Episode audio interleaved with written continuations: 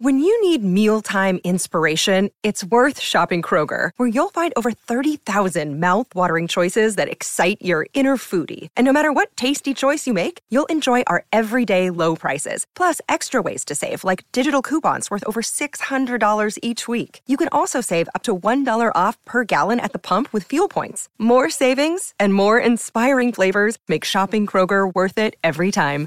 Kroger, fresh for everyone. Fuel restrictions apply. Hey, it's Conrad Thompson. Thanks for checking out the podcast here on YouTube. Be sure to hit the subscribe button and the notifications bell. You'll get a notice anytime we upload some new content. And when I'm not asking Bruce, hey, how big was Batista's? Well, you know. One of the things I like to do is help people save money. And if you're watching this video right now and you're in a 30 year loan, man, you're overpaying your single biggest bill and you may not even realize it. I want you to do a little experiment for me. Take your calculator out, multiply your monthly house payment by 360 payments. That's how many payments there are in a 30 year loan. That big scary number, that's your total of payments. You're looking at that number? You know you can do better. Keep more of your own money right now and go to savewithconrad.com. Or maybe you've got credit card debt. Man, it's not a matter of if I can save you money with that. Your average interest rate on a credit card is more than 20%. And by the way, all the interest you pay on those credit cards, it's not tax deductible. Whereas the mortgage interest, well, that is tax deductible.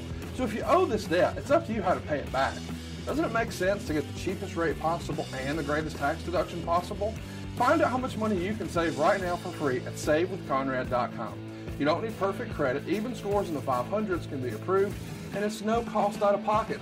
But maybe best of all, we're licensed in more than 40 states. We can help more families than ever before. But how much can we save you? Find out right now for free with a quick quote from savewithconrad.com.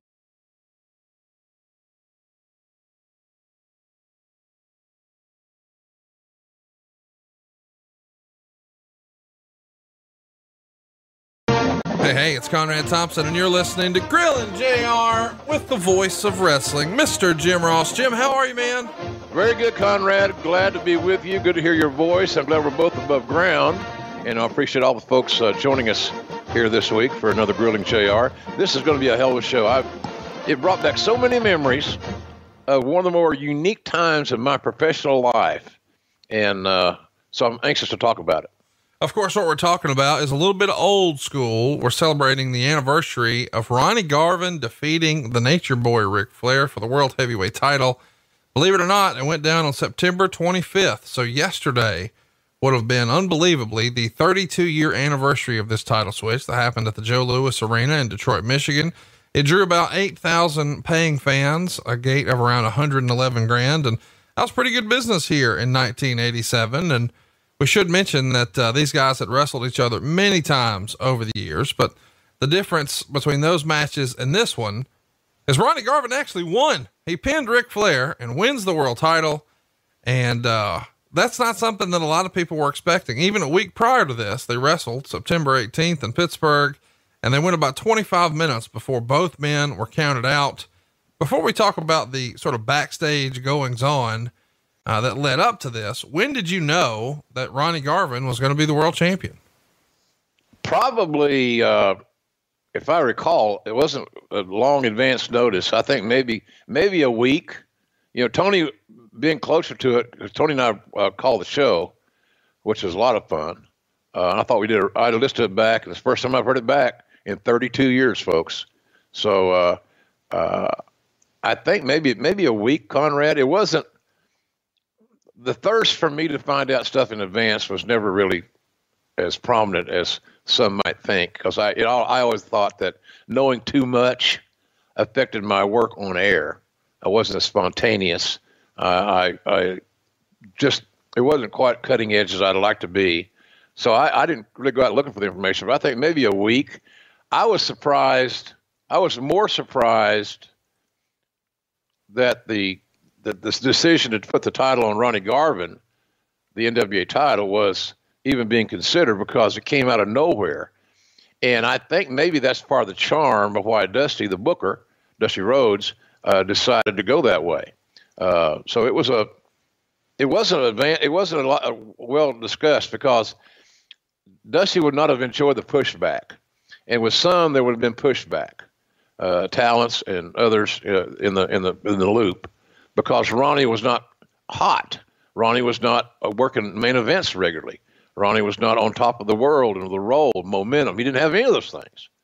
But he was a hell of a wrestler, a reliable, durable, tough son of a bitch, without question. And going back and watching this match earlier today, uh, man, those two son of guns beat the living hell out of each other. I mean, they mangled their those chops and those palm strikes and all those things. Jesus Christ Almighty! It was so physical. So, folks, if you do anything this week, got 18 minutes or so, 20 minutes, go find uh, Garvin and Flair 87 Starcade, and you'll see exactly what I'm talking about. Yeah, it is a next level performance by both guys. Uh, but we'll talk about the rematch. We're going to start with this match. But first, I guess we should address the elephant in the room the physicality in this match and this feud. Whereas a lot of people look back and they say, oh, Ronnie Garvin, this or that. The, uh, the brutality between the two. I mean, night risk free trial. How do you miss with that? It's JR to 84 888. Uh, let's talk about sort of the backstory of this match because there's so much going on. A few months prior to this, Crockett winds up buying out Bill Watts, and you're a part of that. And I'm sure we'll have a different show sort of talking about that in long form. But now that we fast forward a few months and we're here in September of 87, what's your role at this point? You were sort of the right hand man to Bill Watts before. Are you living in Charlotte yet? What's your day to day life look like within this new combined merged organization? Uh, I never lived in Charlotte uh, during that whole uh, time, uh, and my responsibilities uh, were less uh, working for Jimmy Crockett than they were working for Cowboy. Jimmy already had people in place doing things that I was doing for Bill. Uh, they were in their r- rhythm, their system. So I basically uh, helped format some uh, live market interviews and not much more other than you know we broadcast every week so again, every week, kind of like you and I were talking about uh, before we went on the air today, these young cats at AEW are going to realize doing TV every seven days on a national and global basis ain't a, ain't a day at the park. It's serious goddamn business. And I hope they take it as seriously as I try to take my job when I first went to Crockett because I knew Crockett had a he had announcers. He had Bob, the great Bob Caudle, He had Tony Schiavone, who was young and tremendous. David Crockett, it was in that that picture. So uh, I, I, knew I had to bring my best game. So that was I, I focused on basically that, and uh, you know, being able to team with Tony was a nice thing. Uh, I did some UWF television, obviously too, the syndicated show, but it, I was frustrated a lot in that early time because I wasn't sure where I was headed, uh, job wise, and of course the job I wanted uh, was to be the voice of the pay per views and to be on TBS in a viable role it didn't start out that way, but I, I earned my stripes, and Dusty and Jimmy had confidence in me. And one thing I got to say here, Conrad, Tony Schiavone was a total class act all the way through uh, that whole transition. He was the incumbent. He was a great announcer, still is, and we'll be kicking ass on Wednesday nights. Uh, and I love being around Tony. Uh, he's a true friend. But that's what we, that's what came out of that deal. Not just I got to work a nice gig and I got nice assignments. I met a great friend that's been my friend Tony's been my friend for over 30 years. So uh, this, it was a really unique time for me uh, to uh, get adjusted, make do all the travel. I was living in Dallas, and uh, of course from Dallas you can go anywhere, and I did. So it was a it was a fun run, but I was not doing any more than uh, than I was assigned. Whatever was, I was assigned, I did to the best of my ability. Case closed. Let's talk a little bit about where the company is at this point, uh, at least from you know, in front of the camera. Ric Flair's your world heavyweight champion. He's been champ since August 9th of 86. Nikita Koloff is United States champion. He's been the champ since August 23rd of 86. Tully Blanchard has been your television champion since November 27th of 86. Your world tag champs are Manny Fernandez and Rick Rude since December 6th of 86. Barry Windham and Ronnie Garvin have been your tag champs since, or your U.S. tag champs since December 9th of 86. Right. And your world six man tag team champions are Dusty Rhodes and the Road Warriors in May of 1986. So that's as we're sort of coming into 87. We've got quite a few champions. How did you think, you know, this was all going to work out when now the UWF comes in and they bring another, uh, another group of belts? Were you, as somebody who had been a Watts guy, concerned how maybe the talent would integrate with Crockett because there is the old fear of, well, they're just going to bury these guys. Like, you know, I think a lot of wrestling fans, when you look at a more modern transaction like this, when WCW is purchased by the WWE, I think most fans, myself included, assumed, well, they're just going to squash all those guys. And by and large, that proved to be the case. Were you concerned that that would be the case for some of your buddies from the Watts days as they merged with Crockett? Of course. Uh, I was concerned about some of those guys, but the good thing there was that Dusty saw talent uh, in guys like uh, Sting, Steiners, Doctor Death, uh, that that come off the top of my head that could help him right away. Uh, I know that you know Terry Taylor was a TV champion, much underrated, uh, but you know he he did the honors at one at some point there for uh, for Nikita, Nikita Koloff. I was worried about it and not just it was a tough position for the booker to be in because remember uh, the pro wrestling business is not unlike anything else that we can describe or talk about which makes it so much fun to be involved with and, and that is uh, the talent were very uh, they, they, they closed quarters closed ranks on the tv time the, the TV time I'm talking about was the TV time on TBS. The Saturday night TBS show was the heartbeat of the whole nine yards, by and large. That would be my take on it. And guy, and there are only so many minutes on that show. There's only so many times, so many interview minutes, so many wrestling minutes on that show from the TBS studios. And everybody fought for that time. It's valuable. You can't get over if you're not on television. Uh, and if, if you're on television in a negative way, then you're not going to get over there either. So I was concerned about that, and I think Dusty had a, a, handful because he had a lot of very all those guys you just mentioned as far as champions, all incumbents, all on you know uh, on the right on the Dusty Rhodes side of the aisle, which they had to be because he was the booker, the Jimmy Crockett side of the aisle. So they they were defensive of the territory of the NWA and Jim Crockett Promotions. Uh, so I, I, was concerned about that, and at the end of the day, uh, where the UWF could have had a trade, a split some time on TBS on Saturday night, give them a heartbeat. Instead of losing on TBS, uh, you could have strengthened that roster. And my idea all along, I pitched Jimmy Crockett and Rob Garner uh, in the signature air hangar in uh, in Atlanta, was we have we could have two leagues, and these two leagues can operate separately. They're the AFC and the NFC, and then at the end of the year we have a Super Bowl and then you got all this fresh product that you can utilize on uh, on your pay per views. Pay per views can stay fresh, and so uh, that was the idea. Everybody seemed to like it, but somewhere along the way, it was either pitched to the wrong people. I don't know. Dusty may not have liked it. I don't even know. We never really talked about that. To be honest with you, but some guys uh, uh internally were concerned, and as wrestlers are, Conrad, as you well know, they're paranoid as hell. Paranoid as hell and most of the time, you'd think they have all the self esteem in the world, and they don't. so there's a lot of insecurities on display uh, right after that uh, deal was made. Well, and maybe some of our listeners have some insecurities. Picture your face in the mirror. Do you see all those wrinkles around your eyes? How about crow's feet or those uh, under eye bags? Those getting a little bigger. Now imagine they're gone. I'm not talking about some risky, expensive surgery, just gone in minutes. It's called Plexaderm a clinically studied serum that visibly eliminates your wrinkles, crow's feet, and under eye bags in minutes. It's the edge you've been looking for. Don't believe it? Well, neither did we until we tried it in my household, and now we don't have to imagine anymore. Uh, how about this? You can look 10 years younger. Simply put, I've been blown away by the results, and Plexaderm can give you the confidence you'll need to be yourself and look your best at work or out with friends.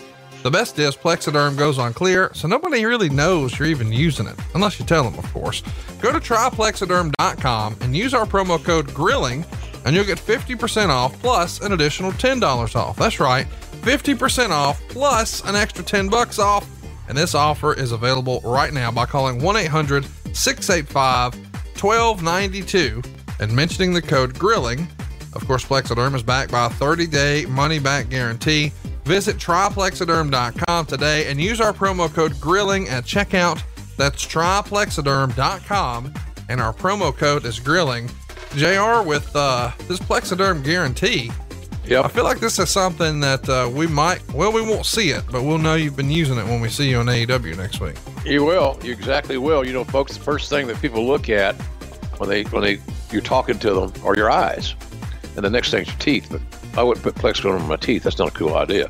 But under the eyes, folks, is the money. Eliminate those bags. It looked like you hadn't slept in a couple of days. It looked like you're a little bit of, uh, you know, Herman Munster type thing. Get rid of that puffiness. And the eyes tell the story. The eyes are the windows to your soul. And there's no reason that your eyes should not look great if you got a cure. And this is the cure. And it is, that what a, Connor, this deal is, it's almost like we're paying the, our listeners to, to try it. Yeah. It's, it's a great deal. 50% off plus another $10 off. Go to tryplexaderm.com and use that promo code grilling at checkout. Let's talk about, you know, sort of the, uh, the behind the scenes creative. You keep saying, well, Dusty may have thought this, Dusty may have thought that. Mm-hmm. You weren't plugged in at all creatively at this point. Fair to say? Yes, fair to say. So when it came to the, the call, you know, you're, you're doing your broadcasting style you're now going to sort of mesh up with uh, Tony Schiavone, as you've talked about. Was there any sort of um, production meeting where anybody said, "All right, Jr., now here's what we need you to do different," or "Here's what we want you to try over here," or, or does that not even really happen here? No, no, no. Didn't, uh, they didn't want to change a thing. They wanted me to keep being aggressive and and uh, passionate. Uh, Dusty loved my work, and so did Jimmy. Uh, and that's not knocking Tony or Bob uh, whatsoever. I had a different style. Right. And that's all that was. You know, you just talked about two great pitchers. Well, one's left-hander, one's right-hander. Yeah, so they're both they get you out. So they're whatever whatever the deal is. Uh, I did a match on UWF television. I'm sure that it's on the WWE Network or YouTube somewhere where I believe it was Doctor Death winning the UWF title and I want to say he won it against Big Bubba Rogers, aka the Big Boss Man, or it was a one man gang. I can't remember off the top of my head, uh, but uh, I just saw a picture on uh, Twitter the other day, uh, this week, that had uh, the locker room scene, the champagne celebration, and all that good stuff.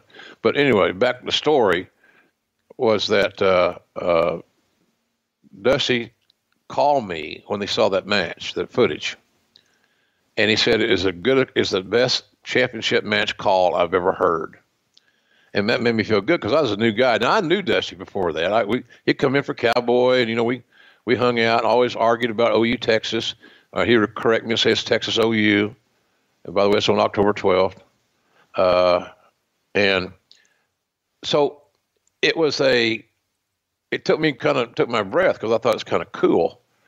But he here's what he did if if if if, if this uh, legend has it is truthful, not me a legend, but the legend of the story, I think he called Tony and David into the office to listen to that call because he wanted to hear them to hear how you're supposed to call a high stakes, big time championship match. And I don't know, and I don't think other than the last, last two or three years that, that David Crockett really forgave me. Uh, I get along with him fine now when I see him. And Tony, of course, is like a little brother, so that's all cool. But that puts you on a spot because a you raised the bar to where you didn't expect it to go, and b uh, now your peers who you need to work with in a cooperative way uh, may look at you out of the corner of their eye. So, uh, but they didn't want me to change the thing, man. And then when I when I did when I went to work on the B show, they called it the B as in A B Well, that was the NWA Pro Wrestling with Bob Caudle. Uh, Bob had been the long time uh, uh, play-by-play guy, and I even said, "Hey, look, I'll do color." Bob's your, Bob's been doing play-by-play. Nope, no, no, we want Bob to do color, and he's we've talked to Bob. He's cool with it. So I go talk to Bob. Is Bob, you okay with this deal? I mean, I don't want to, I don't want to, you know, infringe.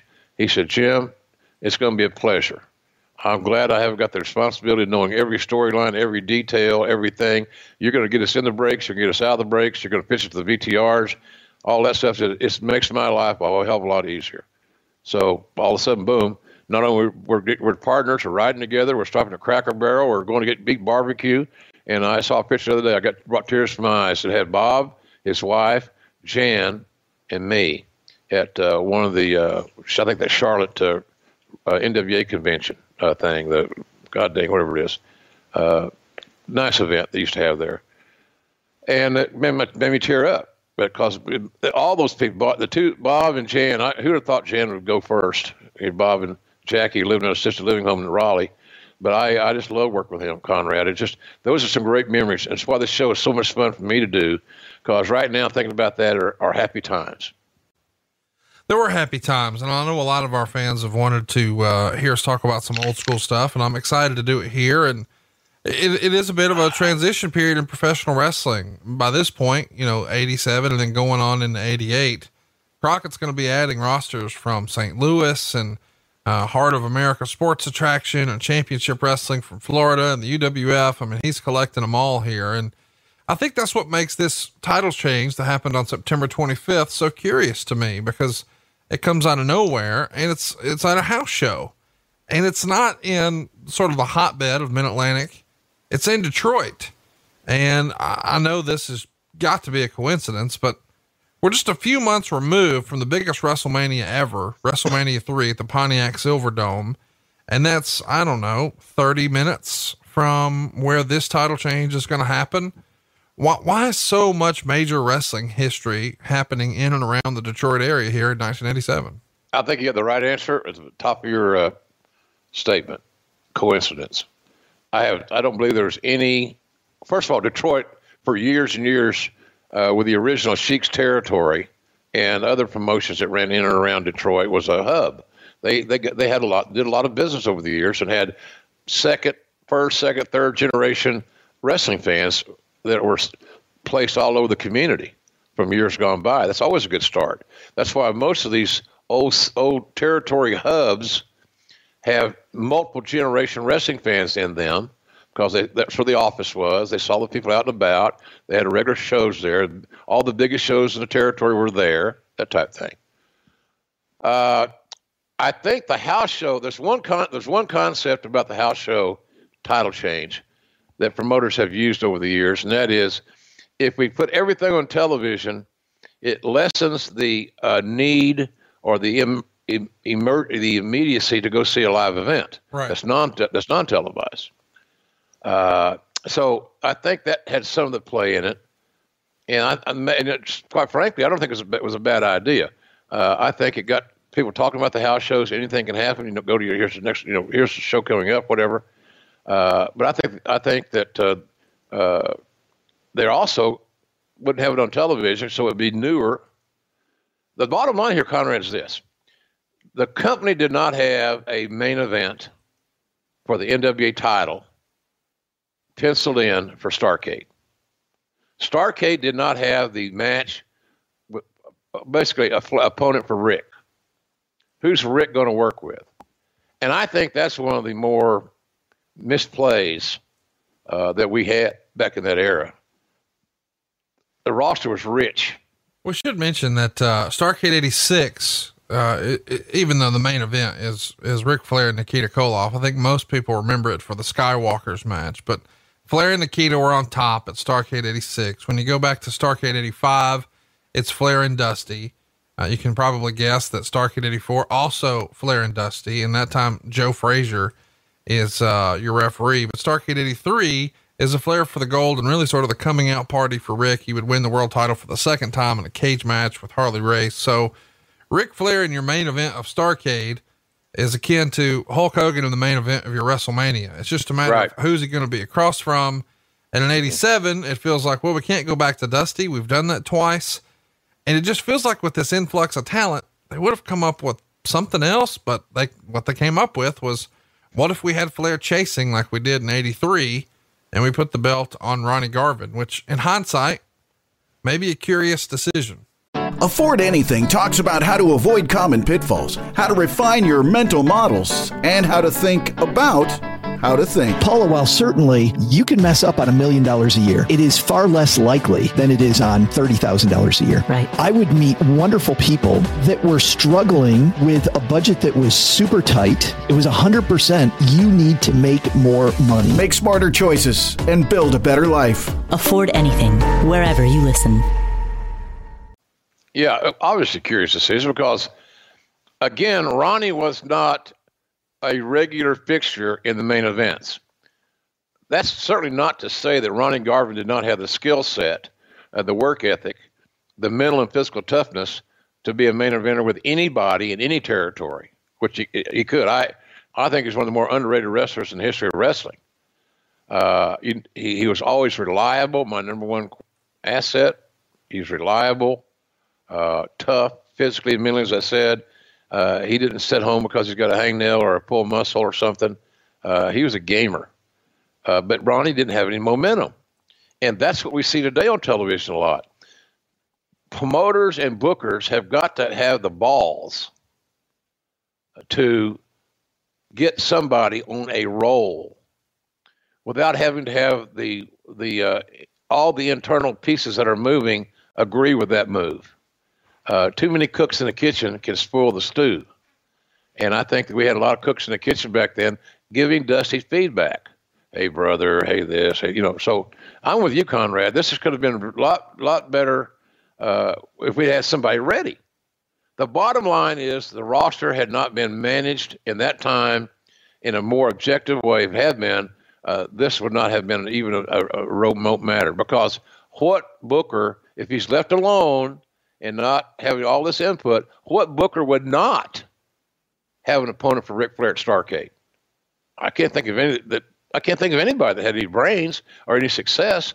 That would have been your first priority, and for whatever reason, you know, uh, you know, Dusty didn't want to beat. He could, Sting wasn't ready, right? By, by not even close. Uh, he he he didn't want to. He didn't want to beat Nikita again. Uh, he didn't want to beat Barry. Yeah, and that's always been curious to me that maybe Barry.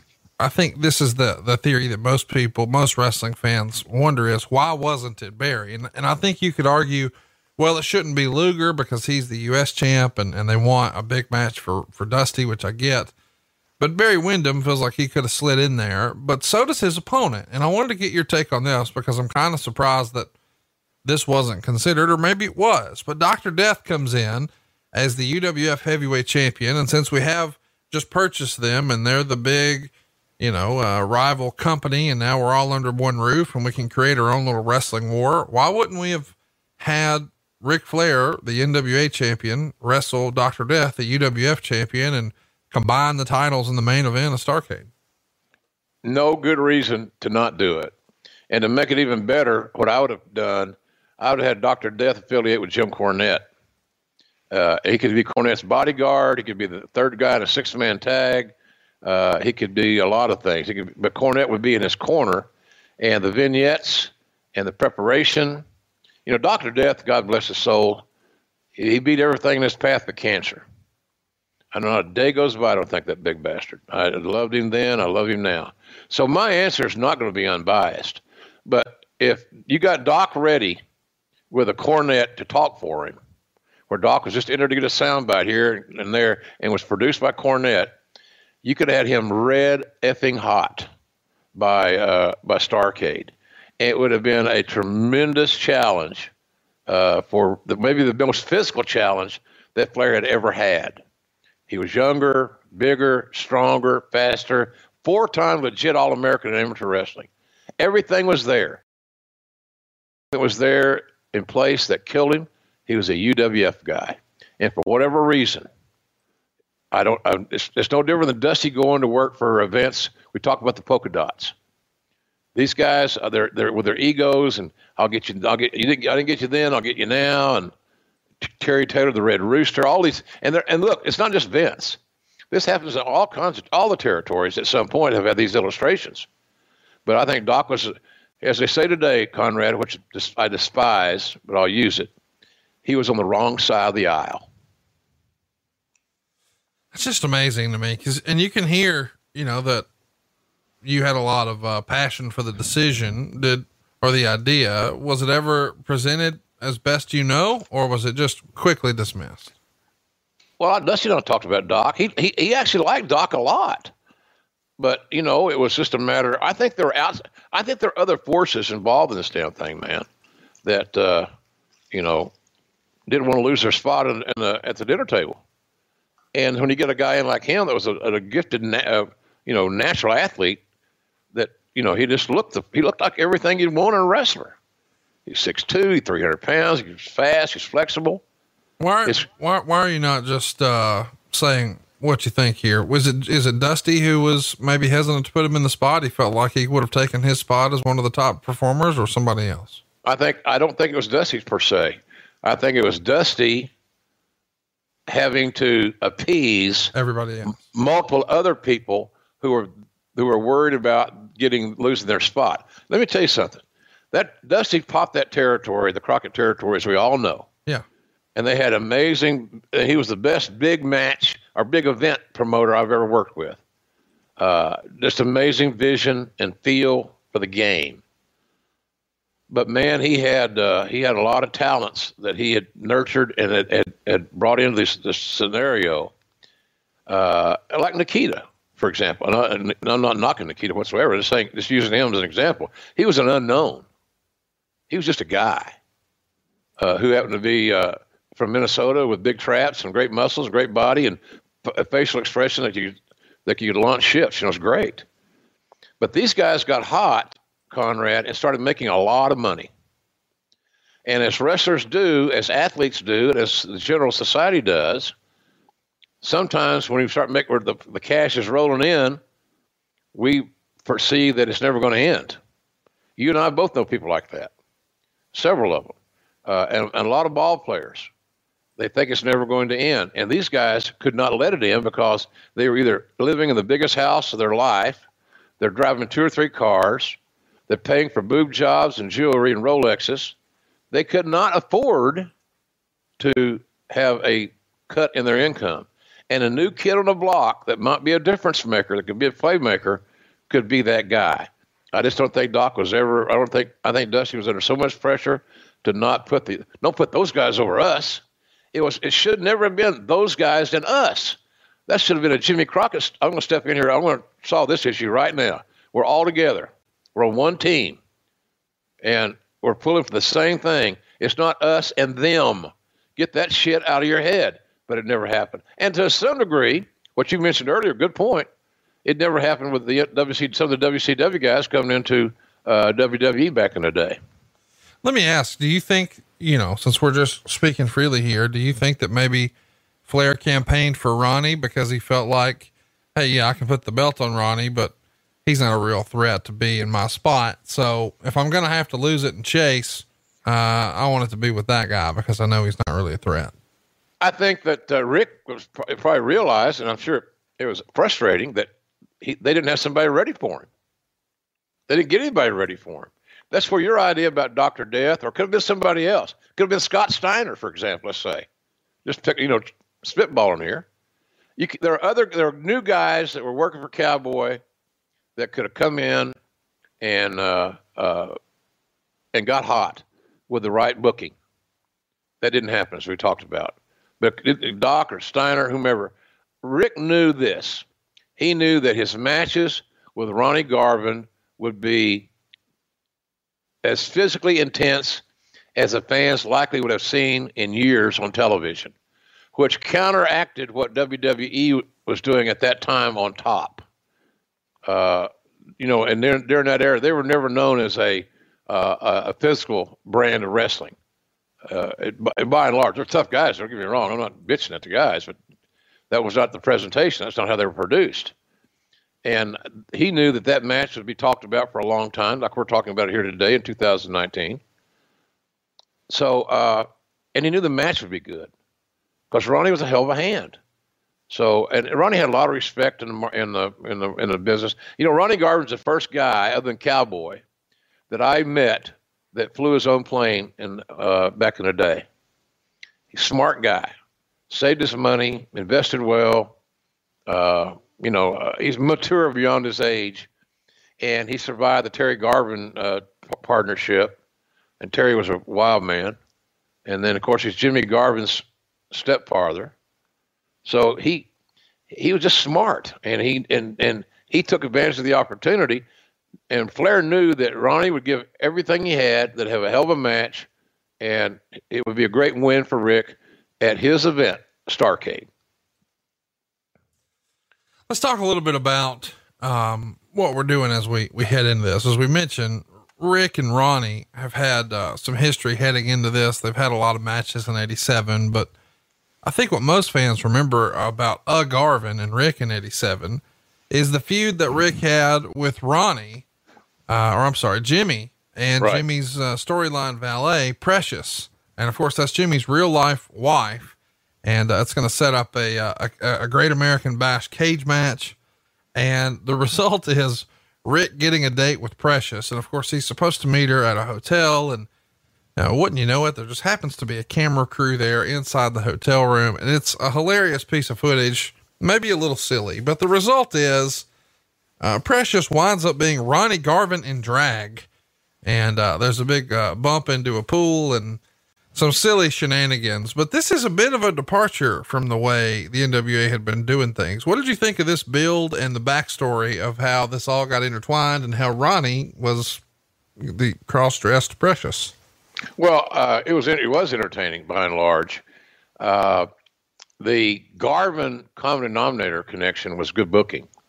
So basically, Dusty used Jimmy Garvin and his lovely wife Precious uh, as pawns in the storytelling. And they, of course, Jimmy Garvin, another one of the more underrated guys ever in the business. I never saw him do anything he wasn't good at. Commentary, tag wrestling, single wrestling, babyface, heel. Tell me somewhere he was he wasn't good. I, you know, I'd love to see it. And of course, his wife, uh, Patty, just what a wonderful. She's still such a wonderful human being. And it's funny how she got it. She got out of when she got out of wrestling she was one of the few that said, I'm not going back. And she never has. But that's another story for another time. Uh, I thought it was good booking by Dusty and the storytelling, the Garvin Company denominator moving forward, and then the, the then the swerve because everybody was you know sure that Flair was going to be off the wall with, in a room with uh, with Precious in this in the hotel room for God's sakes, and then uh, Ronnie to be in dress and drag was I had, that's not, I had not seen that angle in a long time. I don't know if I'd ever seen that angle before. Played that well as the drag thing.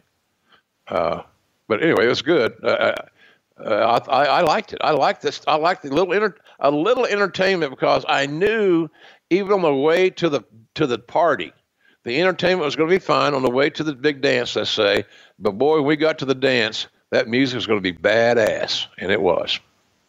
We should mention that uh, this is all sort of the the backstory to explain why they're having these matches on the house show loops. And the match itself, the one we're talking about, September 25th, 1987, goes 33 minutes and 17 seconds. It's a typical brutal, hard hitting match. The finish is going to see both guys standing on the top ropes as Flair's trying to climb out of the cage. Garvin is going to bang Flair's head into the poles, holding the cage up a few times. And then Flair would take two steps and, of course, do his face first bump, straddling himself on the top rope and then falling onto the ring. And when he gets back up, Garvin leaps off the top rope into a sunset flip to gain the pinfall and the NWA world title. And as Ronnie's celebrating, a lot of the babyface wrestlers empty the dressing room and come in to, to celebrate. Not something we see that often. Uh, what did you think of the match? What did you think of the finish? And uh, what was the reaction in real life from Ronnie being the uh, guy with the big belt? Well, Ronnie was never overwhelmed by being the champion. Uh, Ronnie was more motivated by monetary things than the accolade of being the former NWA or the NWA champion, whatever. Uh, so was to, to him, it was business as usual, only a little better because it should be leading to a, a nicer trip to the pay window. Uh, the match was a was a slobber knocker. I mean, if there ever was a match, a series between anybody, any two guys, that was a slobber knocker, Ronnie Garvin and Ric Flair was the epitome of that uh, analogy. Uh, just physical as hell, and quite frankly, even though the finish sounds mundane in today's world, and some younger fans, well, he didn't do a 450 splash, or he didn't uh, do a tope el, el suicido or something. No, he did a sunset flip off the top rope. And in that era, that was a high risk move that paid off. I never saw that finish coming. I thought if Garvin was going to beat him, that he would he'd use his finish, the right hand, so to speak, and knock him out. But sh- shock, surprise. But you know, Flair was had a big hand in all this. He was a he was right along for the ride. He contributed things to the match and to the finish and uh, that was one. Of the, I think that's even though Dusty and Flair had a great rivalry in and out of the ring. Uh, that I believe that uh, that they always had the respect of being great performers, great in-ring talents, and that always allowed them to see an issue objectively and try to come up with some sort of solution. This respect of each other. The uh, the the baby face is celebrating with him. Do you remember any uh, this title win going to to Ronnie, giving any heartburn to any of the guys?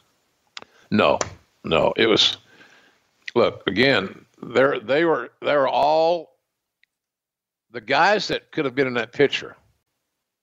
We talked about Windham. We talked about you know whomever. Sting too too early for Sting. Windham seemed to be the obvious guy that could have been there, but Dusty didn't really want. Dusty had a special place with Barry and Blackjack and that whole Texas connection, the West you know West Texas stuff. Uh, he took good care of Barry by and large. But you know, Barry losing to Ric Flair at Starcade would not have been a career killer by any stretch of the imagination. But again, you wonder why Dusty made that particular decision. Because it, it, for Barry, it never really played out. We didn't. Well, I'm glad we didn't do that then because he went on. He went on and had this wonderful long run. He didn't have a wonderful long run. So I, I don't know what that all the dialogue behind the scenes was on that deal. I just suspect that Dusty had made a commitment to Barry, and he's not going to beat Flair's not going to beat Barry, and he's not going to do it. Certainly not going to do it at Starcade.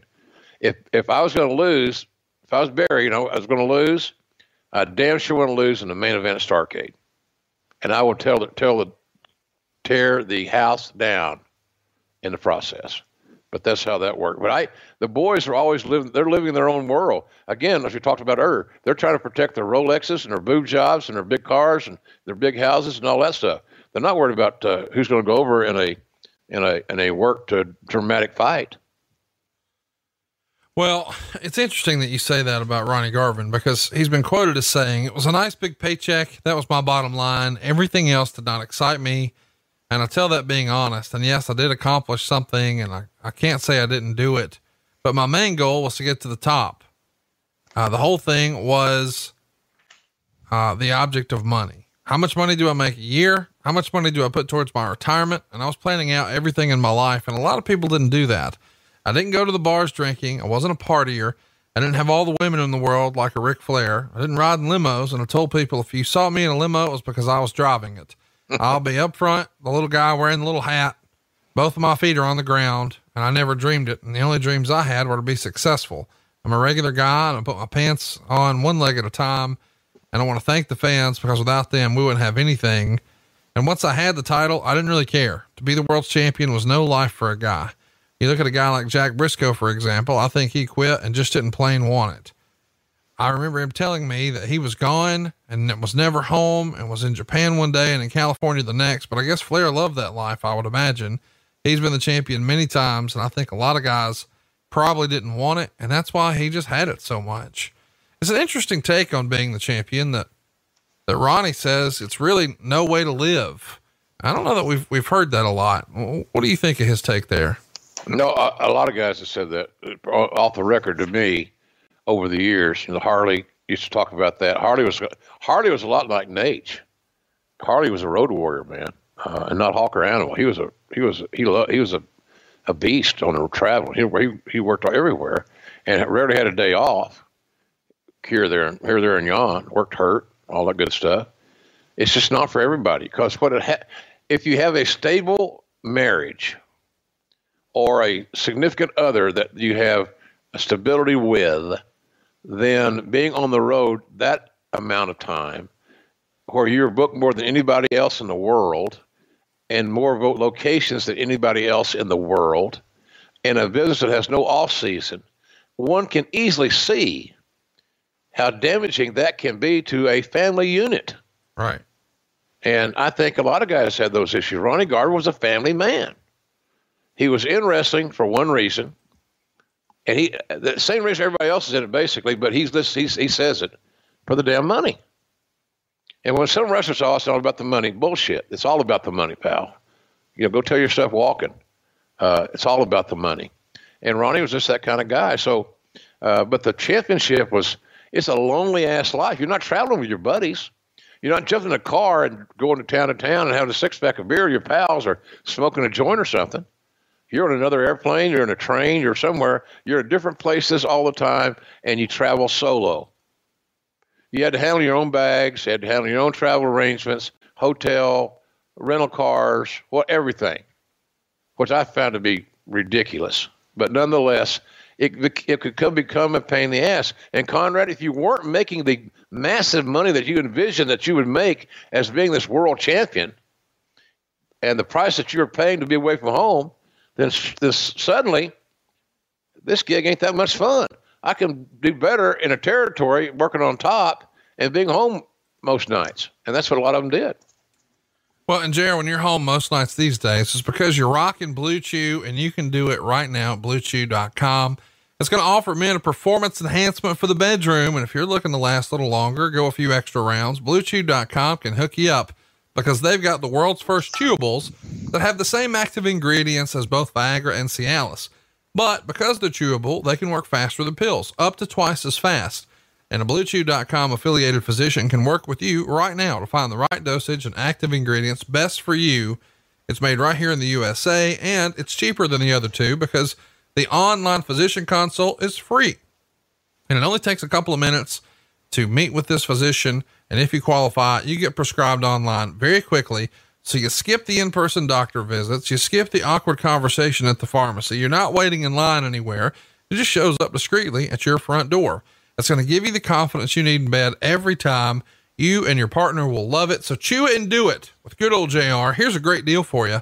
Go to bluechew.com and get your first order for free when you use that promo code JR. You just pay $5 shipping. That's B L U E C H E W dot com. And the promo code is JR. And of all of our sponsors, this is the one that you probably recommend the most. Am I right, Jim? well, here's what I'll say. It damn sure works. Uh, it works really good. The uh, folks that, again, this goes back to talking about mass marketing and how you know we're we're Conrad Conrad and I both uh, use this product. I'm not embarrassed to say it. Uh, he's not either. But the bottom line is, it's not a product for those with erectile dysfunction. Now, if you have erectile dysfunction, and don't be ashamed that you do, uh, it will so it'll cure what ails you but it enhances the experience for for all of us. And uh, and same deal here on these offers. We we got an offer here on Grilling JR. You're going to get this product for free. Cost you five bucks for shipping and handling.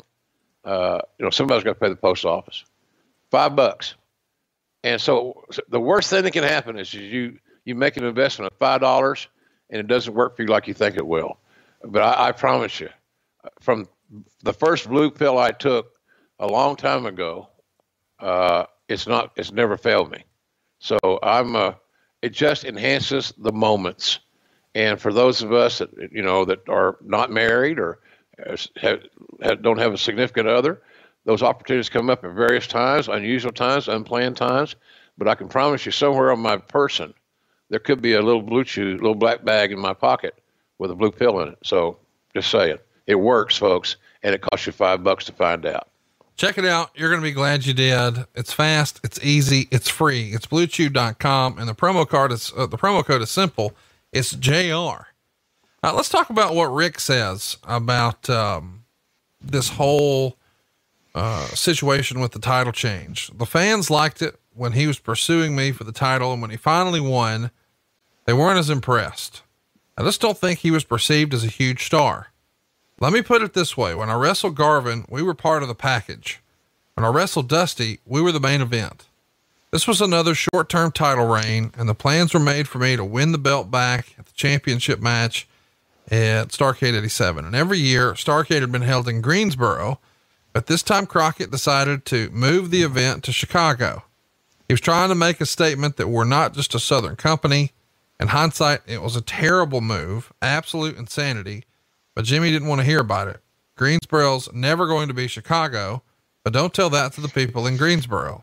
These were loyal fans and we insulted them. And as a result, they never forgave us. Amen. They did not. Bad decision. Bad decision. Uh, Jimmy put I mean, Greensboro was the Jim Crockett Promotions, uh, New York City. It was the capital of, of uh, Mid Atlantic wrestling. Uh, a lot of great markets in, in, that area, that region, no doubt, but nothing compared to Greensboro because they got all the big, big stuff. They got Flair and Race uh, in '83, and Starcade was a Greensboro event. Uh, bad mistake, and that's trying too hard to emulate. Uh, and knowing that you're playing a move here, you're going to advertise this move uh, that you're going to have. The show's going to be, uh, you know, not in Greensboro, and it gives McMahon all the time in the world to to come up with a counter plan, a little defense for your offense, and he did.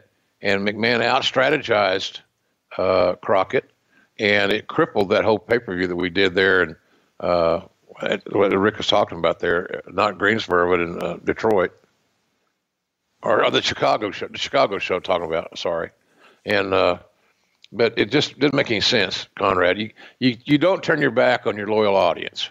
You and I are never, never going. If we have, a, if we're keep building our audience here. We're going to always give the best show we possibly can. We ain't going to phone shit in. We're going to work hard for you, and we're going to stay true to our roots. Uh, so I'm a big fan of uh, of that tradition in wrestling and Greensboro was a part of an amazing pro wrestling tradition that got forsaken. Uh, and basically, for I can say greed, or we can say, uh, you know, motivation, whatever. I don't know. It's bad mistake. Ric was right about that deal, no doubt. Greensboro got screwed, and they never said, and nobody ever said we're sorry, and then they never, they never forgave it. Yeah, to, to talk about how they never forgave it. How about Clash of the Champions, where Flair would make Sting in March of '88. Mm-hmm. Excuse me. They only draw six thousand fans for that. Horrible. And, and a month later, it's the third Crockett Cup. Only sixty two hundred fans. This is uh, usually a town that has a multiple of that, but I think they're so disappointed with uh, Starcade being in Chicago, they never really recover.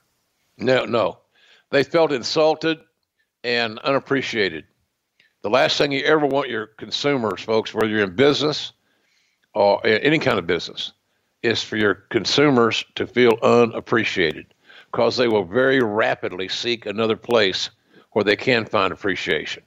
And uh, we, we, we crapped on them. I can tell you, going into Greensboro for the first time for me uh, was a Clash One, the show that Tony and I worked, where Flair and Sting went 45 minutes.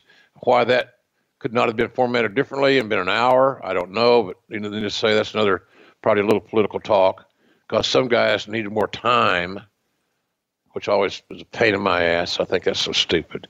Well, we have to have 30 minutes. Folks, you're not a good enough worker to tell your story in 20. Huh, I didn't know that. Why are you the main event?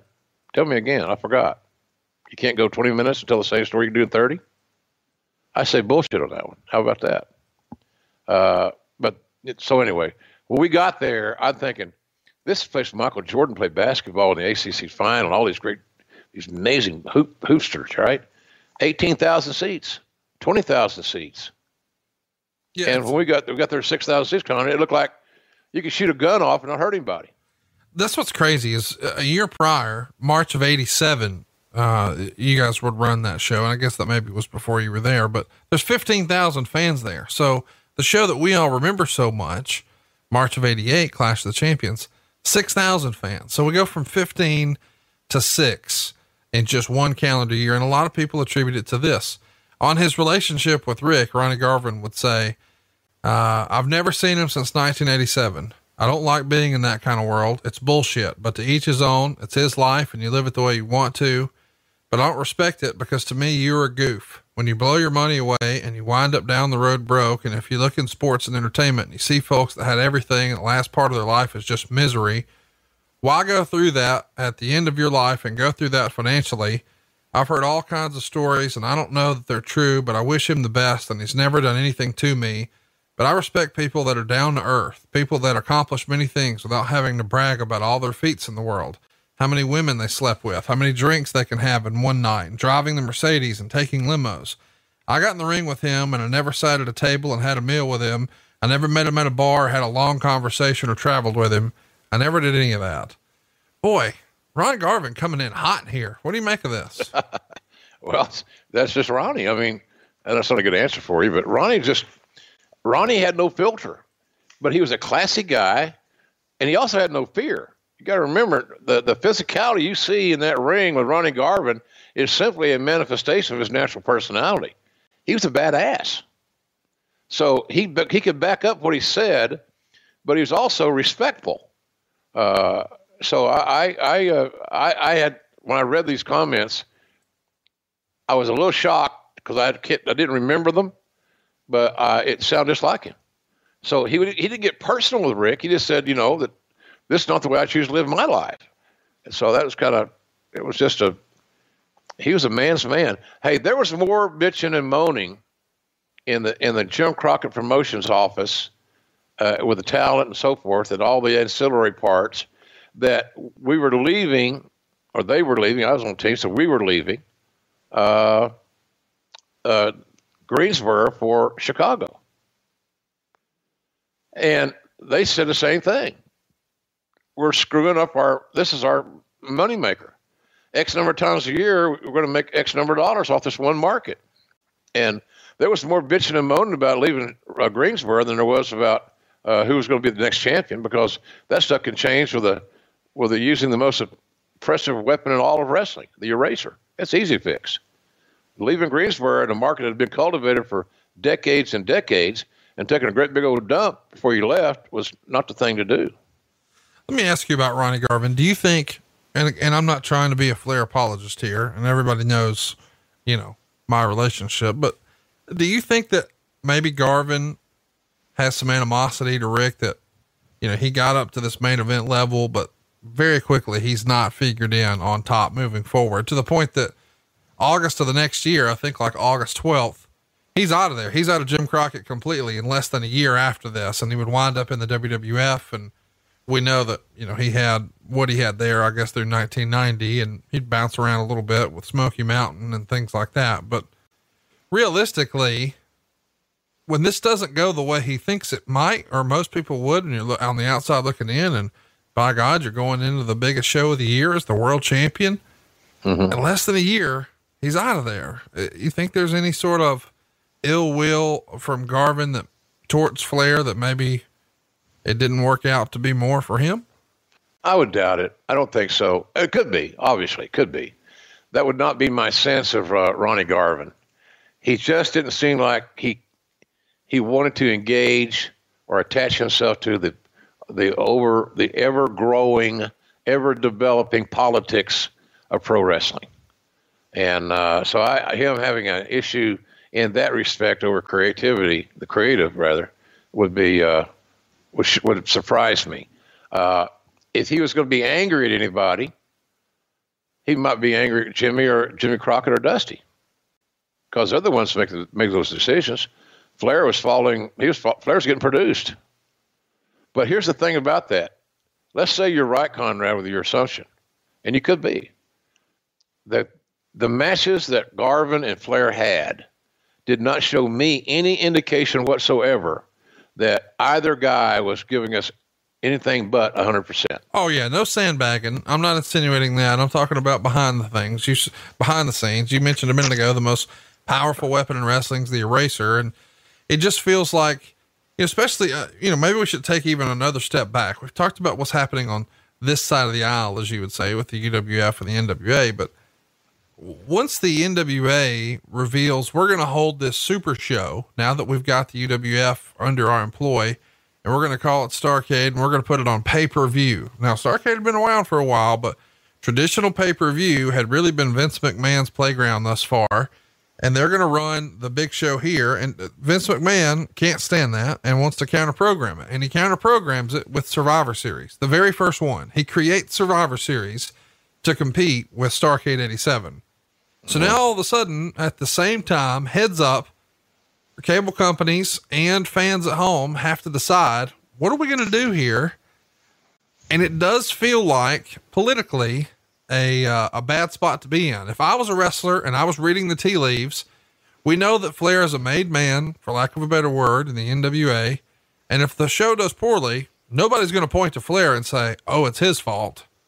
Maybe Garvin, when he takes this spot and the show doesn't do gangbuster business, maybe because of the counter programming by Vince McMahon, he's going to wind up being the fall guy. Do you think that maybe there were other wrestlers who, who saw that and maybe Garvin didn't, or am I overthinking it? No, I think uh, no. There's it's possible there, Conrad. I don't. I don't think you're overthinking it because that's just the nature of the paranoid beast that is pro wrestling. It's it's the, the finger pointing is endless, never ending, uh, and uh, I'm sure Ronnie, you know, the, this little whispering, the little innuendo. Somebody might say, "Hey, uh, somebody was talking about, the, you know, you're you're the reason that we didn't do a good pay per buy rate." No, the reason the buy rate didn't do well for Starcade, it wasn't a one match show it was what it was, but there were a lot of other good stuff on that show that we haven't even talked about. It was a good card, and uh, but I the McMahon and the WWE, WWF at the time, they're they're they're they're the ones that kill Starcade in, in that in that event because the the these, these pay per view cable systems were had to make a choice by and large, and McMahon had the biggest muscles. He had the biggest track record. He'd come off WrestleMania 3 in the Pontiac Silverdome. Nobody was going to cross him. And so all of a sudden, the pay per view, Crockett's pay per view was, was available in so few uh, markets, the son bitch could have had a, a, 100% buy rate and not made any money. Uh, I think, you know, I heard one time that after that, they that Crockett's made less than 100 grand on that thing after paying everybody. And that's no, that's that's that's that's it's, that's insanity. That's crazy. So uh, that whole that whole Greensboro decision was huge because they never got they never got Greensboro back and Conrad. Quite frankly, when Greensboro lessened the popularity of the Vincent Greensboro lesson, all of a sudden the rest of the towns in that territory started noticing, and that was a bad thing. Let's talk about what Ronnie was doing after this match. Well, I mean, if they had a match like that today, they'd probably be looking for some CBD MD because they're a trusted leader in the CBD industry and they're committed to providing you with the best natural support to help you feel your best. Now, this is something I can't stress enough because I do get a lot of tweets about this. All of their products are THC free, so you never have to worry about any associated high. CBD MD's premium CBD is produced from ethically sourced U.S. grown hemp. They utilize independent third party testing for safety, purity, and effectiveness to ensure they deliver to you the highest quality products possible. They have a full line of premium CBD products ranging from classic CBD oil to gummies to sleep products to topical creams and even CBD for your pets. But best of all, each product is backed by a 30 day money back guarantee and exceptional customer service. You can call them up and chat with them right through their website at cbdmd.com before you buy. That's cbdmd.com, and they'll answer any questions you may have to help you make an informed decision. And, and CBDMD, I got to tell you, is a game changer in my household. I uh, I think a lot of fans who saw me at the first Starcast knew I was walking around in a walking boot. I broke my foot a few years ago, took the boot off too soon, didn't heal all the way like it needed to. A little bit of CBD uh, MD on there, good to go. My mom wasn't a believer. She had lots of other assumptions about CBD, and I want to address solutions to make you feel better and make life a little easier for you. Check it out, cbdmd.com, and that promo code is GRILL. Uh, of course, Ronnie didn't have any CBD MD, but he's on the road uh, October 10th. Uh, he's going to go to a DQ with Tully Blanchard. On the 11th, he's doing double shots in Cleveland and Cincinnati, and he's going to beat Ric in both of those. He's going to have a two out of three falls match that he is victorious in in Kansas City on the 16th. And on his way there, he's going to wrestle some other challengers, guys like Alan Martin. Uh, Who? Exactly. Big Bubba Bing, Rogers. Bing, bingo. There's part of your issues. How well was Ronnie Book going into the start to the December? Not very good. Alan Martin, I, I look, I'm not being disrespectful to Alan Martin. But It ain't like Alan Martin is a household name. Right and Ronnie should have been getting wins over guys that, uh, but for some reason, there was probably as much paranoia about their spots and their positioning and how much TBS time they got uh, as any territory I was ever involved in. Uh, guys, again, had, had, had blown all their expectations out of the water. They couldn't believe the money they were making, and uh, so some of the stars that would have drawn big houses, therefore everybody would have made money off that that stop, uh, couldn't figure out ways to lose without hurting them. And I find that one of the bigger cop outs of all of wrestling, folks. And you can say whatever you want, and, and your and your opinion is very good. It's as good as mine. But if you're not talented enough in a performance art to, to orchestrate and produce a match where you don't win, but you don't you don't get you're not you're not humiliated or or just devalued to to to, to nothing. Uh, I, you can't do that. Then you're really in the wrong business. I just believe it can be done. It should be done. And on, on, on that card we talked about, this card here we're talking about, God, there's, well, I think there was a draw on it, which is good. I like that. But DQs and countouts and things could have been, stories could have been furthered much better if they weren't left open ended where there's always well, let's throw it out. Well, that's that's when the WWE. Well, we have a big Hayru, then we'll throw it out. Okay, so we're not having finish. No, so I, I don't like that. I don't think it's hurt the business. I think it's hurt the business over the years. And on this era of pro wrestling, in the JCP company, you saw always multiple countouts and or disqualifications on every card, and because we got to protect this guy. I don't know who you're protecting. You're not protecting the business, and that's the main thing. Yeah, and, and they're going to do their best on TV to try to tell the story. We see lots of promos from Ric, or he's giving credit to Ronnie for, for beating him, but he's vowing to win it back at Starcade. And we see some promos and interviews from Ronnie, but we don't see much in ring action on TV or any sort of physicality with Ric. And then we start to march towards Starcade. We do a Starcade Control Center on October 17th. Hey, Control Center. That sounds familiar. Uh, Ronnie Garvin is going to be there as they're announcing the rematch of Flair Garvin at Starcade 87. And this is also the announcement of the infamous no title defenses after October 17th stipulation. This is sort of fascinating to me that he's not going to oh. defend the belt between October 17th and the big show. What's, what's the logic or rationale here? Well, uh, again, finding people that, that can that can, he can beat is was an issue. Protecting a, a majority of the star, big major stars in the roster that felt like they couldn't lose uh, without hurting them, you know, irreparably. Uh, if he's not, I don't know how much he was booked between those times, uh, but you know, you, you, eliminate the margin for error in getting someone injured. Uh, I thought the stipulation was very unique you know, if I'm telling a story, I'm talking about the fact that Garvin's going to be, he's not going to be defending the title. He's going to be able to heal. He's going to be able to be 100%. He'll be better than he's ever been. His schedule's been adjusted. He got maybe he got a big break here. We're not having to defend the title before he meets Flair at Starcade. There's a lot of ways to skin the cat in that regard and tell a viable story that's believable. Uh, but I think that's kind of I think that's in a nutshell. Who's he going to beat?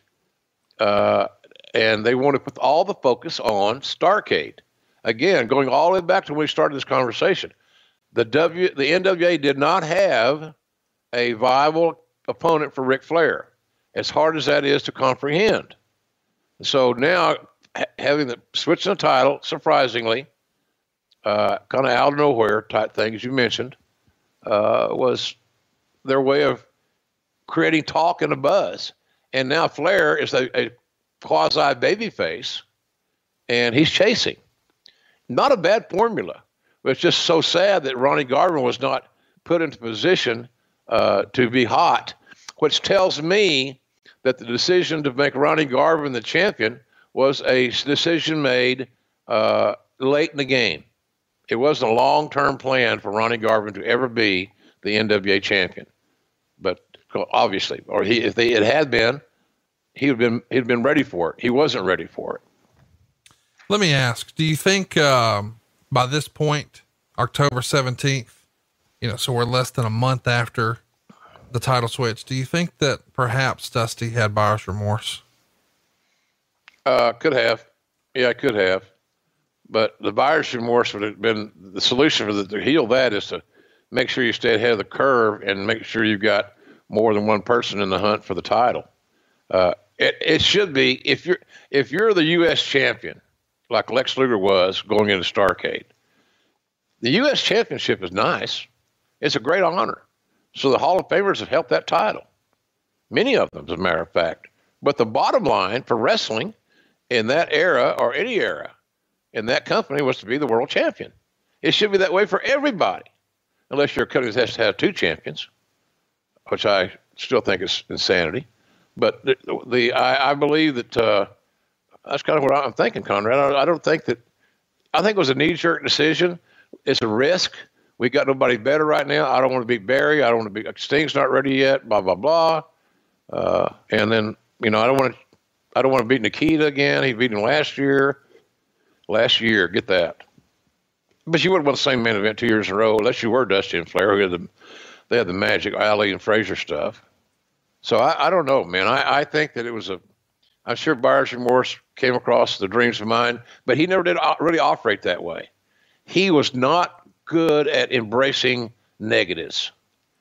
And smartly, Conrad, maybe in, a, in the big picture in that crazy ass business, that might have been a blessing in disguise because he didn't carry that the negative bullshit with him from day to day. He he had to be the most creative, imaginative person in the company. And to be that person, you cannot be working in a negative haze. And that's what would have happened if he had brought that with him. It just seems weird to me that there's there's no classic horseman beat down in a parking lot. It's just um, I don't know. The build feels a little different here, but everything about this show feels a little different. David Crockett is on record talking about the decision to move from Greensboro into Chicago. And he says, and I, really disagree with my brother about the move. Starcade was Greensboro. Jimmy may have wanted a national presence, but guess what? We weren't in the main arena. We were in the college arena. So the people. Talking you, you're talking about the UIC Pavilion. That's right. He says to the yeah. people in Chicago, we seem second rate just based on that. I was in charge of production, and our costs tripled. Nothing against unions, but the South is a right to work region where you don't have to wait for approval from a union boss. Plus, you've got now the cost of flying all those people up there. It just didn't work. This was going to be our first pay per view, and Jimmy was banking the whole company on it. But Vince McMahon decided to create Survivor Series to run on the same day. At first, Jimmy didn't think it would be a problem. We'd have Starcade in the afternoon, and when fans watched both pay per views back to back, they'd see that we had the better product. Then Vince told the cable companies if they wanted Survivor Series, they couldn't run any other pay per view 60 days before or 21 days after. The World Wrestling Federation was a proven commodity, and very few cable companies wanted to take the risk. Of the original 200 that were interested in Starcade, only five carried it. After expenses, we only took in $80,000. So it's an unbelievable situation here. Uh, what a coup that Vince McMahon pulled off the result is Starcade 87 draws 8,000 fans in Chicago, which is a fraction of what it would have been in Greensboro and had been in Greensboro. It has a buy rate of 3.3. Uh, the undercard, I'm sure we'll examine another time, but it starts with Eddie Gilbert, Rick Steiner, and Larry Zbyszko going to a, uh, Zbyszko, easy for me to say, going to a draw with Sting, Michael Hayes, Jimmy Garvin. Then Steve Williams, Dr. Death, would beat Barry Windham to retain the UWF. Uh, the Rock and Roll Express would beat the Midnight Express in a scaffold match. They're trying to breathe some more life into the Skywalker gimmick. Nikita Koloff, who's the NWA TV champion, would beat Terry Taylor, who's the UWF TV champion, to unify the two TV titles, which again, I think would have been a great idea for the world titles in the main event. Anderson and Blanchard would beat the Road Warriors by DQ, so they retain their tag titles. Of course, they beat them by DQ. Yeah, I mean it's the Road Warriors in Chicago. I, I, I don't know. Road Warriors should have won there. It's, bingo. Hello. And don't leave it open ended. Nobody, nobody uh, move down the road any farther. I'd love to hear on uh, the new Arn Anderson podcast him talk about that sometime. The fact that he and Tully were the best tag team in the world without a doubt for a long, long time. If they weren't, Midnight Express were, uh, as far as the heel side was concerned, and they had to figure out creative ways to get out there with their belts and so forth, their titles, and not and still not beat the Road Warriors. It was an unattainable situation that will work one time around, but then when it's done repeatedly, there's problems. And there was that's that's what happened with that deal. We devalued that, that attraction in both Arn and Tully and the and the Road Warriors, in my view, with that that sort of finish. Yeah, it's something else. Uh, your co-main event, Dusty Rhodes would beat Lex Luger in a cage to win the U.S. title. And, um, I mean, I guess, you know, when we're talking about structuring this card and the way the business is, you know, the importance of, of feeling professional, polished, and prepared when it counts right now. Uh, you know, the most important time is now for small business owners, especially, or people who produce their own podcasts. Being plugged in and prepared when an opportunity comes up is crucial. These moments happen all the time and they're happening right now. And having a business card that shows how professional you are in your pocket, ready to hand out, is the first step to making something happen. This is a big deal. We're, he- we're here to help you own the now with free shipping on any business card in any quantity. You choose whatever style, finish, shape, paper, whatever you like, and you get free shipping. And because you can pick the colors, fonts, designs, and images, it means you can create something as unique and compelling as your business. If you're ready to get started on your business card, it's easy. Plug your information and logo into hundreds of fresh designs tailored to your type of company, or upload your own original layout. You'll pick everything the paper style, the stock, the quantity, everything that's right for you, and you can upgrade to a unique touch like rounded corners. Well, then you order and you receive your cards with free economy shipping.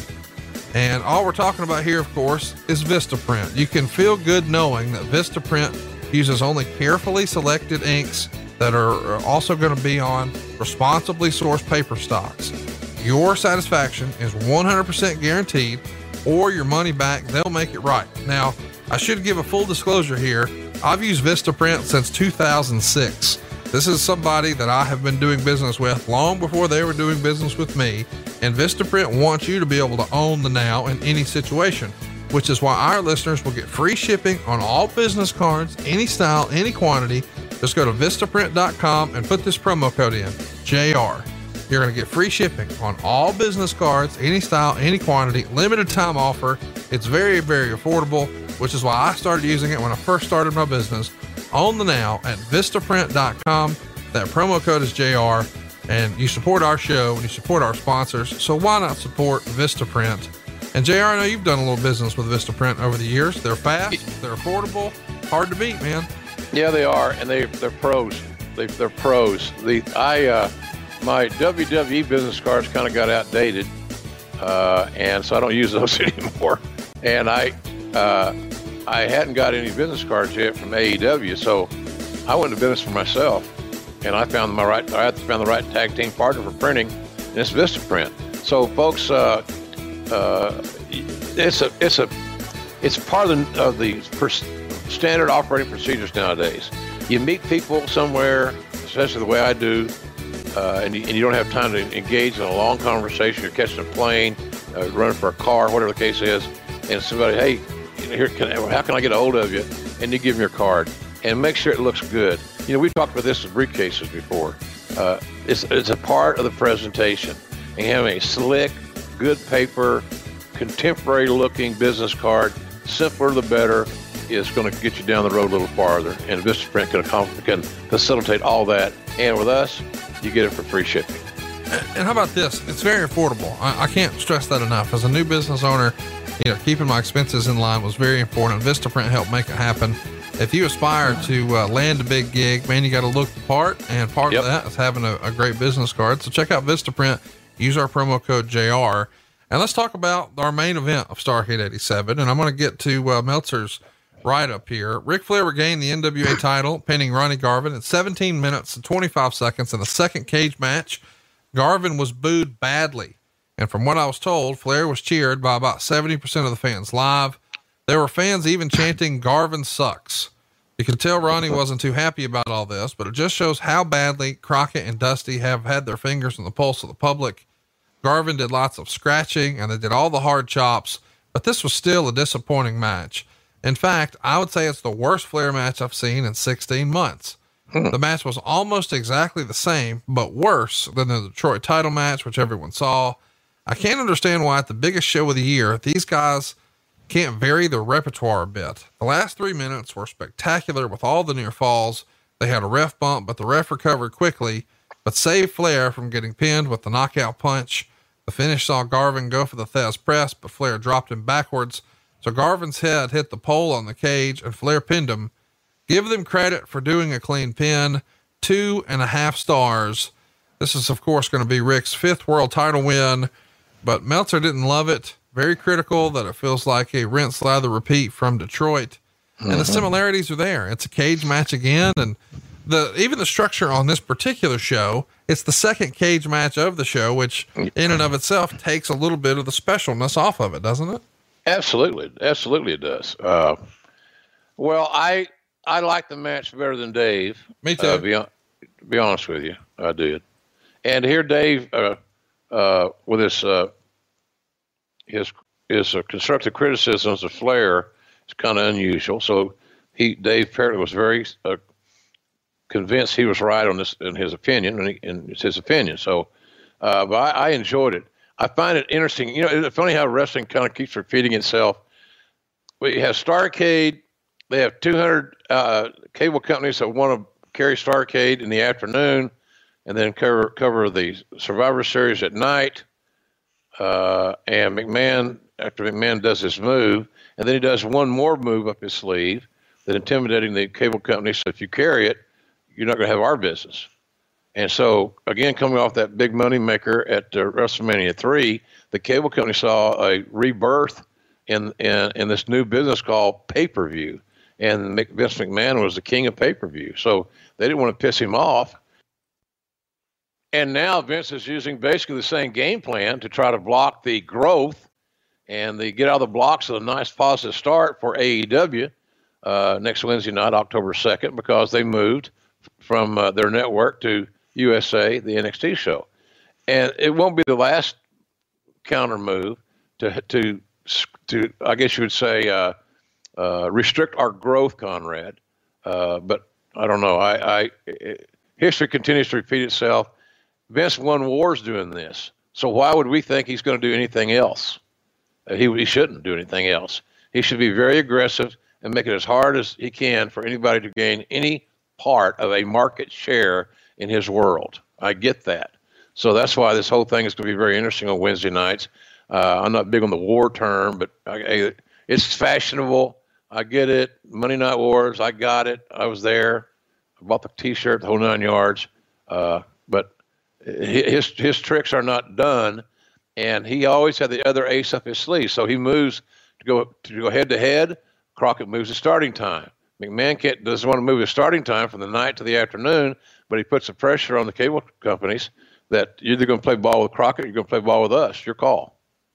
It's crazy to think that, you know, this is all going on behind the scenes, but it- it's sort of inside the company. Everybody's sort of wondering, what about Ronnie Garvin? And there, it's just uh, such a, uh, I don't know, timing is everything. I've learned that a lot in business. And this, this is one of those moments, especially where you've got just a, a few bad decisions here in a row. Maybe it's been argued that it was a bad decision to buy uh, Watts. It's been Right. argued that it was a bad decision to move from Greensboro to Chicago. It's been argued it was a bad decision to try to go head to head on pay per view. And obviously they didn't know that, but they didn't just sort of stay in their lane. They wanted to pursue this new endeavor, which is very costly. And just everywhere you look, it feels like there's something else to criticize or critique or wonder. And it's a perfect storm of bad decisions and maybe none bigger than, than Ron Garvin, where the fans just weren't ready for him.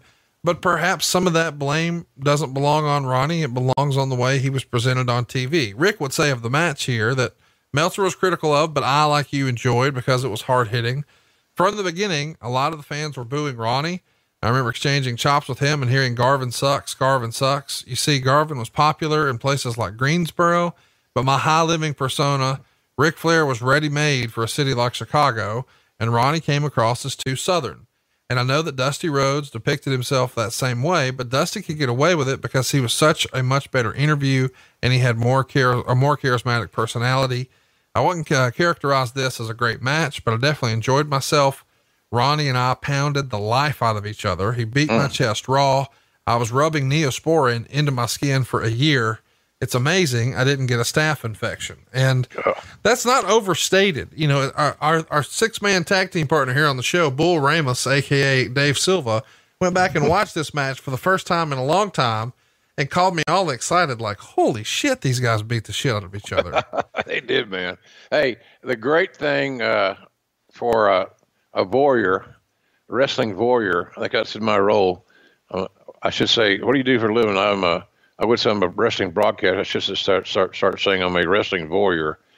to set at ringside, Conrad, and when those son of bitches got into the corner, uh, or, uh, or where they were, uh, one guy was based, like you get those chops for both guys. God Almighty, there was if you're the old wrestlers used to say, you know, you got to make it look good. You got to make it look good. So you got to work snug, uh, not stiff, not hurting anybody, but snug. Big difference. Uh, that anybody sitting at ringside would tell you, my God, I thought this stuff was fake. Because there's no way that what those cats are doing could be perceived as anything but real. And that perhaps they really did have some hidden animosities in their soul as men for each other. And it just manifests itself in their wrestling personas. So uh, I, it was as it was as physically intense as anything I'd seen.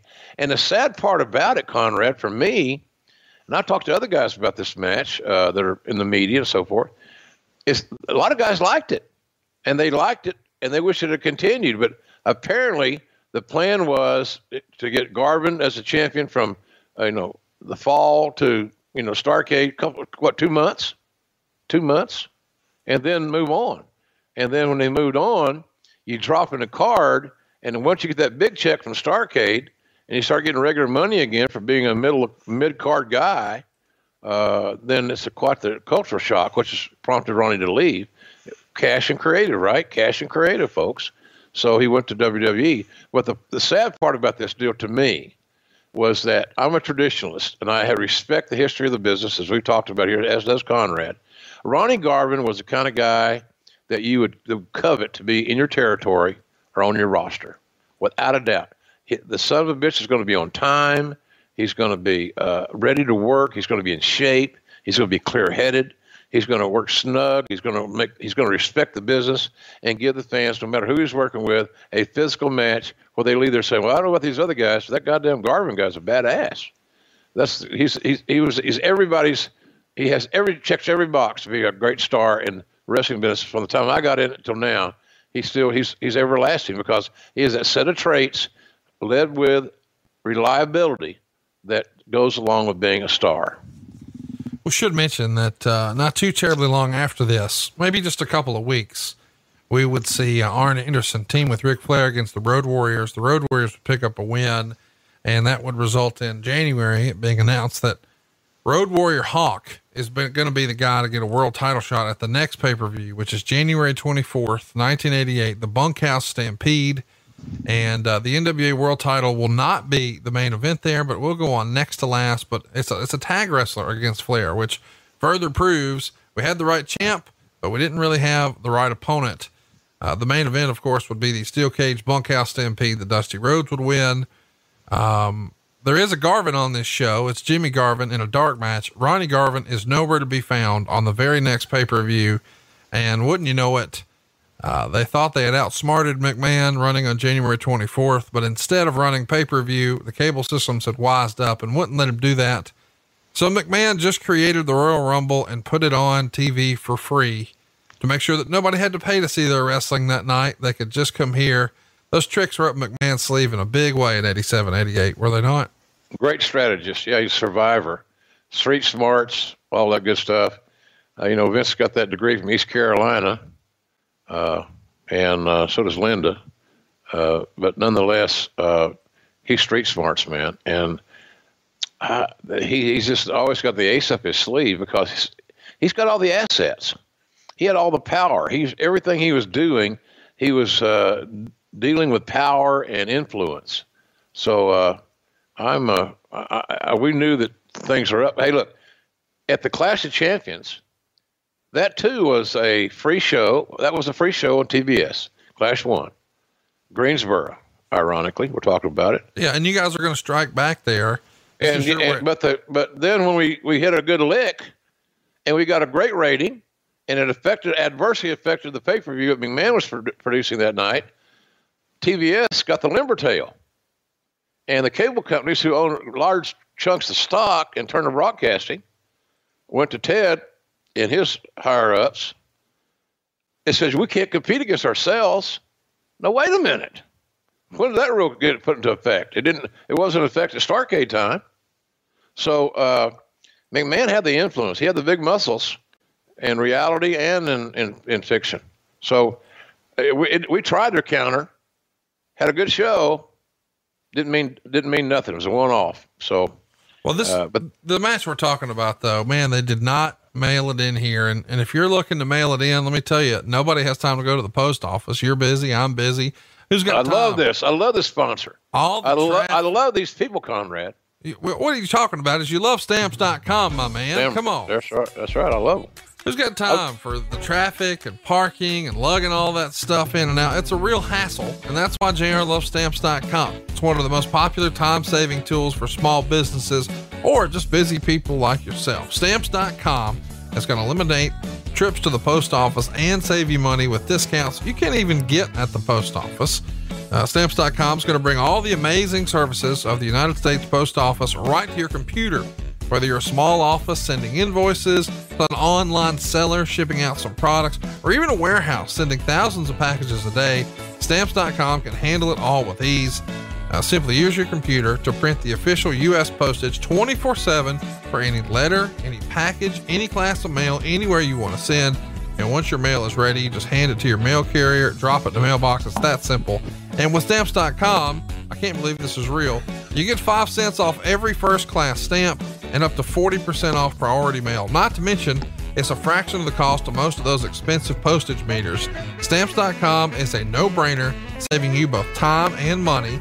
And it's no wonder more than 700,000 small businesses already use Stamps.com, including us here on Grilling JR. A lot of you have gotten some care packages. If you went to savewithconrad.com, check this out decided you were going to kick the tires, see if we could save you some money, we sent you some stuff in the mail and we use stamps.com to do that. And right now, our listeners get a special offer that includes a four week trial plus free postage and a digital scale without any long term commitment. Now, all you've got to do is go to stamps.com, click on the microphone at the top of the homepage, and type in this word grilling. That's stamps.com, click on the microphone at the top of the homepage and type in our code grilling. And JR, you've been using stamps.com for a long, long time. A long time, man. Long before uh, I even started podcasting. And, long before you and I uh, uh, joined this holy audio union. Uh, it's, it's uh, folks, this, this is actually, uh, this is so smart to do. It's so stupid not to do because I don't like going to the post office and I have to go sometimes because I have a post office box here for fan mail. Okay, not enough of that. But standing in line, there's always a line, our post office here in Norman. Uh, and I don't know about you guys, I'm not as trustworthy as I should be about our peers, our, pub, our public. I, I, go, I want to get in and out of the post office. You know what I'm saying? And I'm not going to go into detail with that, but just get me in, get me out. And boy, this stamps.com has solved all those issues if you, I, Conrad was talking about you want to save time, or if you're a lazy bastard like me and you don't want to go to park and find a place to park, drag your stuff, stand in line, waste more time, you can't get back, uh, then continue to go to the post office. And God bless those workers. But you're smart and you want to be efficient, stamps.com is the only way to go. And Conrad, this offer is extraordinary. Yeah, I mean, usually when you're getting into this, and I got to admit, when I first started my business, I didn't know about stamps.com. So I got one of those expensive postage meters. It took me a little while to get smartened up that, man, I'm overpaying. Stamps.com is fast, it's easy, it's affordable. Why wouldn't you do this? Go to stamps.com, click that microphone, and type in our code. You're going to be glad you did. Let's talk about Jim Cornette, man. Jim Cornette's never at a loss for words. He was there for all this, and he had an opinion of this Flair Garvin match. He said, Flair and Garvin were having incredible matches night after night to the point that Flair had a prescription ointment he was putting on his chest because every night they would trade chops so hard that Flair's chest would be bleeding because Flair mm-hmm. was making Ronnie kill him with those knife edge chops, black and blue. But Ronnie's over the top hand chop were taking layers of skin off of Flair's chest every time. So Flair had this antibiotic ointment on his chest to stop it from getting infected because that many layers of skin are peeled off with every chop. You got to go out of your way to see this. They've got a couple of matches. If you want to see the world title switch, it is available. Uh, I threw it in my Google machine and I found it. It's probably on the network somewhere, but I could just click and find it there. But of course, you know where to find Starcade 87. You should probably watch both of these matches. I'd be curious to see which one you liked better. Jim, you've seen them both. Did you like Detroit or Chicago better? I like Chicago. I like Chicago. I like the. Uh, I thought it was a little bit, little bit better, uh, mainly, or maybe because it was shorter, uh, and and not because I thought the other one was too long. I did kind of, but they didn't need that much time to tell the story that they told. There's no. They can still do 33 minutes or 30 plus, whatever. But I think you got to construct a 30 plus minute story that has different arcs and different timing. I thought that the match the, the in Chicago was more succinct uh, and just a, all around a, a, better match. Both of them were aggressive as hell, where they're they're cringeworthy to watch, uh, and it was cringeworthy to call because you know it's hurting, and you know you know both guys, you, they're both, and they're in pain, and they're doing this because they're pros. So uh, it, it's the thing you don't see much anymore uh, in, re- in pro wrestling. Guys are so leery of being physical. Uh, you know, it's easy to go to your producer or your boss or somebody say, "I don't want to work with him anymore. He's too stiff." Uh, you know, I've, I've heard that more than you'd ever want to be comfortable hearing in my career the last several years. So uh, that's not how those guys were. The tougher, the better. And uh, if you can handle it, come sit down and watch. It's amazing. It's outstanding, and uh, I'd love to hear your feedback. Which one you like better, whether it's Detroit or Chicago? Uh, throw us that feedback on Twitter. It's at JR Grilling. That's at JR Grilling. And there you'll also see, and I can't believe we're, we're making this happen. I've convinced you to stay up late in Nashville right after AEW TV. Supershowlive.com. That's a real thing. Tony Schiavone, Jim Ross, and myself at Zanies in Nashville just after the AEW show. Of course, we're talking about November 13th. If you haven't already, make plans to be in Nashville. What a night of wrestling it's going to be. We're going to be on the heels. It'll be the first show after AEW's full gear in Baltimore. And you know there's going to be some fireworks at that show. See how those stories are playing out. And then just uh, a couple of blocks up the road, man, Zanies in Nashville. What a great venue. What a great time we're going to have with our old pal, Tony Schiavone. Yeah, it's going to be good. I've, I've played Zanies before. It's, it's a great club to see a show like ours. It's intimate, friendly. Uh, you're going to get to go see some great wrestling in Nashville there uh, at the fairgrounds uh, for AEW. Then Conrad and I will mosey over with Tony and come over and join you. So we have a lot of things to talk about, but it's primarily a Q&A story, a show rather, and stories being told and so forth. Should be a lot of fun and – and maybe somebody will be nice enough to bring me some. Uh, remember, Conrad, when you and I met there at Zanies, uh, when Lawler and I had a show there a year or two ago, and uh, we had our catering was that Hattie B's fried uh, hot chicken. Hattie B's hot chicken, baby. It was the place to be, and uh, there's lots of lots of fun eating in Nashville. But I, I want to mention again, this is an 11 p.m. start, so you're oh, gonna go. Oh. You're gonna go to the show. You're going to have a great time at AEW. And then just a few blocks up the road, you're going to mosey up, hang out with Tony Schiavone and Jim Ross. And right after a show like that, the guys, you know, they're going to be looking for something to do. There may be a, an AEW superstar drop in or two, don't you think? Could be. I, would be shocked if they weren't offended in, in addition to. Uh, well, it'll be fun. And uh, I, I uh, Nashville's a great town. Hey, maybe Dixie Carter will come on the show. Well, you never last, know who's going to show. Last time I was in Nashville, uh, I think uh, with Raphael and I took Dixie to lunch. And and the time I saw you there at a show, we uh, we ran into our old our old pal Jeff Jarrett. He was there, and oh. uh, I met Steve Patty, who's now one of our uh, mortgage advisors on our SaveWithConrad.com team. And man, I'm telling you, this is a great venue, a great town, great wrestling town, and what a great wrestling night it will be on November 13th go ahead and plan on calling in sick on Thursday the 14th. This yeah. is going to be a show and, you don't want to miss. And the tickets are not going to last long because there's not many of them. So don't be uh, don't dilly dally. Uh, and so, and Connor, also, uh, you know, I'm excited. You know, I talked about this. Me headed down to Alabama coming up in a couple of weeks on the 5th and 6th of October. It's a Saturday and a Sunday uh, in Dothan. And uh, you, are the only guy that I know that's smart enough to pronounce the last name correctly. Fanaticon. Come on, man. Fanaticon, ladies and gentlemen. Fanaticon is uh, a huge event, like a Comic Con, a, a pop culture con. You know, I'll, I'm going to be doing Q and A and signing autographs. We're bringing barbecue sauce and and uh, Slobberknocker books to sign and personalize. We bring you swag. I'll sign your stuff, uh, and that's going to be the weekend, Saturday and Sunday after our first AEW show. So there should be a lot to talk about, and I will probably not be making any other uh, appearances of media other than our, our podcast here. So that'll be an interesting opportunity that will be very quoted uh, Q&A, I can promise you, because everybody's the most analyzed thing in the world, unfortunately, in our world right now, I'm being I'm very much exaggerating, is the Wednesday night wars. Not it's not global warming, it's not hunger, it's not violence on women, or it's not anything that's really important, but the goddamn Wednesday night wars, I gotta talk about it. So you you can get your chance to talk about it in Dothan with me face to face on uh, October five and six. So come on and join us. Take home some sauce, baby. I'll sauce it for you. Hook it up. Fanaticon, Dothan, they're coming your way. And don't forget supershowlive.com, November 13th. Grilling JR and What Happened When in the same place at the same time, right after the AEW show. You don't want to miss it. And you don't want to miss next week. I'm excited about this one, Jim. You and I have, have, have laid out a lot of our shows of what we've got coming up.